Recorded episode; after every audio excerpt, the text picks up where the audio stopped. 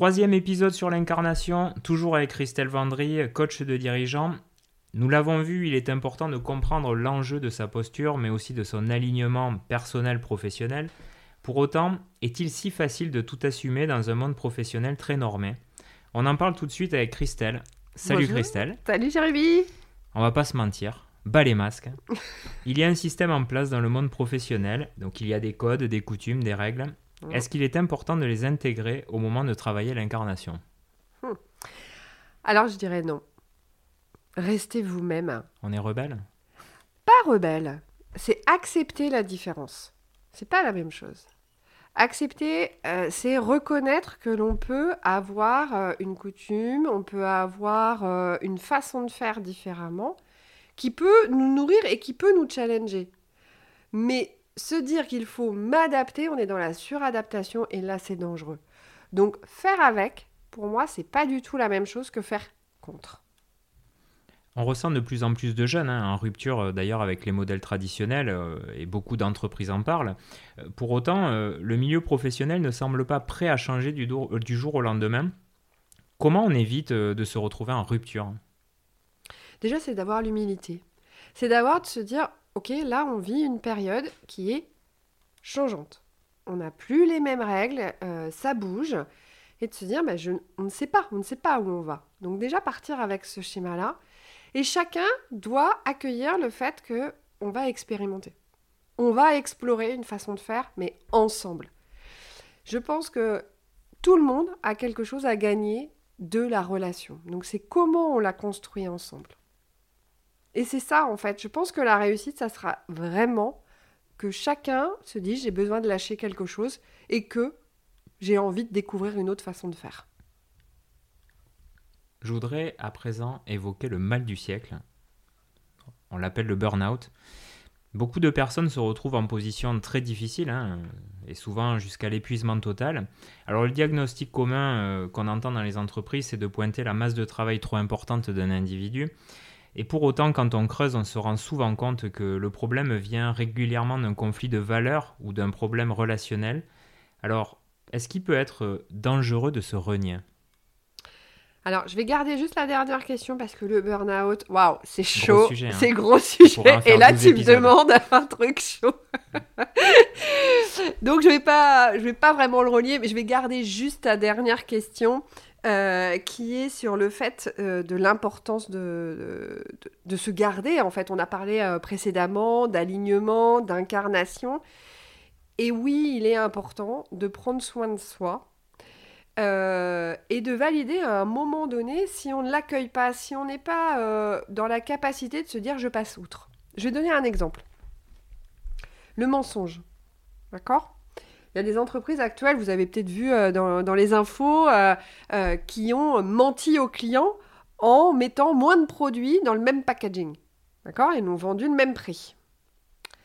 Ça, c'est un mensonge. Quand vous êtes au service marketing, ça peut chahuter, hein, cette valeur-là, de se dire je suis en train de mentir au client pour faire gagner des bénéfices à mon entreprise. Ça peut être compliqué. A contrario, vous êtes un avocat. Vous défendez un client. Le mensonge n'en est pas un puisque vous êtes là, vous avez la confidentialité à garder. Et donc, on ne peut pas assimiler cet acte comme identique. Donc, est-ce que votre environnement est bon? C'est là où il faut le voir. Donc, si le premier, si vous êtes OK avec le fait de mentir et de... OK, ça marche, mais il peut y avoir un- une difficulté. Et là, je vous conseille potentiellement, si ça va pas, d'aller voir ailleurs. C'est un bon conseil. Donc, si tu devais placer le, le curseur pour un équilibre entre l'adaptation et l'incarnation, euh, tu dirais quoi? L'adaptation, c'est la capacité d'avoir la possibilité de modifier quelque chose. Incarner, on vous demande un acte qui soit inné. Puisqu'on parlait d'alignement, vous pouvez reprendre les épisodes précédents. Donc forcément que le curseur, euh, on peut... euh, on peut le poser si on se dit, est-ce que j'ai envie de changer? Est-ce que je peux changer ça? Et est-ce que je vais travailler sur ça pour pouvoir le changer? Et là, on est dans l'adaptation. Donc le curseur, c'est vraiment euh, une notion pour moi qui est, euh, qui est modulable alors que l'incarnation, vous pouvez pas. Vous êtes incarné, donc si je reprends Mère Teresa, elle est incarnée, vous n'allez pas lui dire change. Mais non, c'est viscéral, quoi, elle le vit.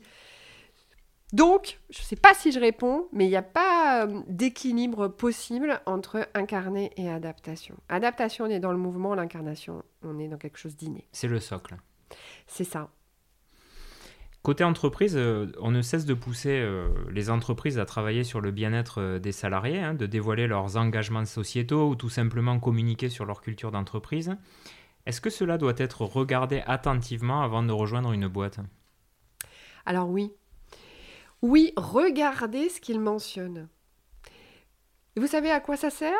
Eh bien, c'est justement toutes ces valeurs qui ont été mentionnées au moment de l'entretien.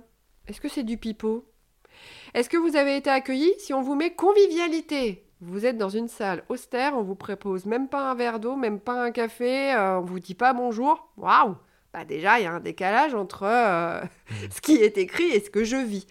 Et donc, servez-vous-en pour vous dire, bah, cette boîte, est-ce que foncièrement, déjà, est-ce qu'elle est authentique quand elle le met sur son site internet Et vous saurez déjà s'il y a un gros décalage et si vous avez envie de rentrer dans une entreprise qui est déjà dans quelque chose d'un peu de l'ordre du mensonge. Alors toi qui navigues beaucoup dans les entreprises, est-ce que euh, tu as l'impression qu'elles sont plus ouvertes à l'arrivée de profils moins corporate ou en tout cas de gens un peu plus... euh, Enfin, plus de diversité dans les comportements et dans les personnalités? Alors, on est encore très, très, très, très, très, très loin. Alors, je dirais que plus ouvert, je crois qu'on va être beaucoup plus dans des entreprises, euh, des PME vont avoir cette envie parce qu'on a compris que l'innovation est importante pour eux et donc vont oser aller euh, chercher euh, des profils atypiques. Bon, les startups qui, qui, qui vont avoir cette, cette audace et, et cette possibilité. Les grands groupes, Bon, c'est encore quand même très, très, très difficile. On cherche un poste d'ingénieur, c'est un poste d'ingénieur. On Mhm. cherche un poste de chargé de marketing, c'est- mais il faut avoir fait 15 ans de marketing, quoi. Ou alors, il faut avoir fait des études marketing. Ce qui est, euh, je pense, euh, le- la limite, mais ça reste encore, on n'est pas dans la culture américaine où, allez, je te donne, euh, je te donne ta chance parce que je te sens et Mhm. vraiment, t'as de bonnes vibrations et allez, on y va. On reste dans la culture française, hein. Ouh, on reste dans une zone de contrôle et de confort. Eh bien, merci Christelle, en tout cas pour euh, tous ces conseils précieux. Dans l'épisode numéro 4, nous allons parler d'un sujet qui t'anime, la curiosité. Ouais. Tu as écrit et publié sur le sujet, donc c'est l'épisode à ne surtout pas manquer. Merci Jérémy.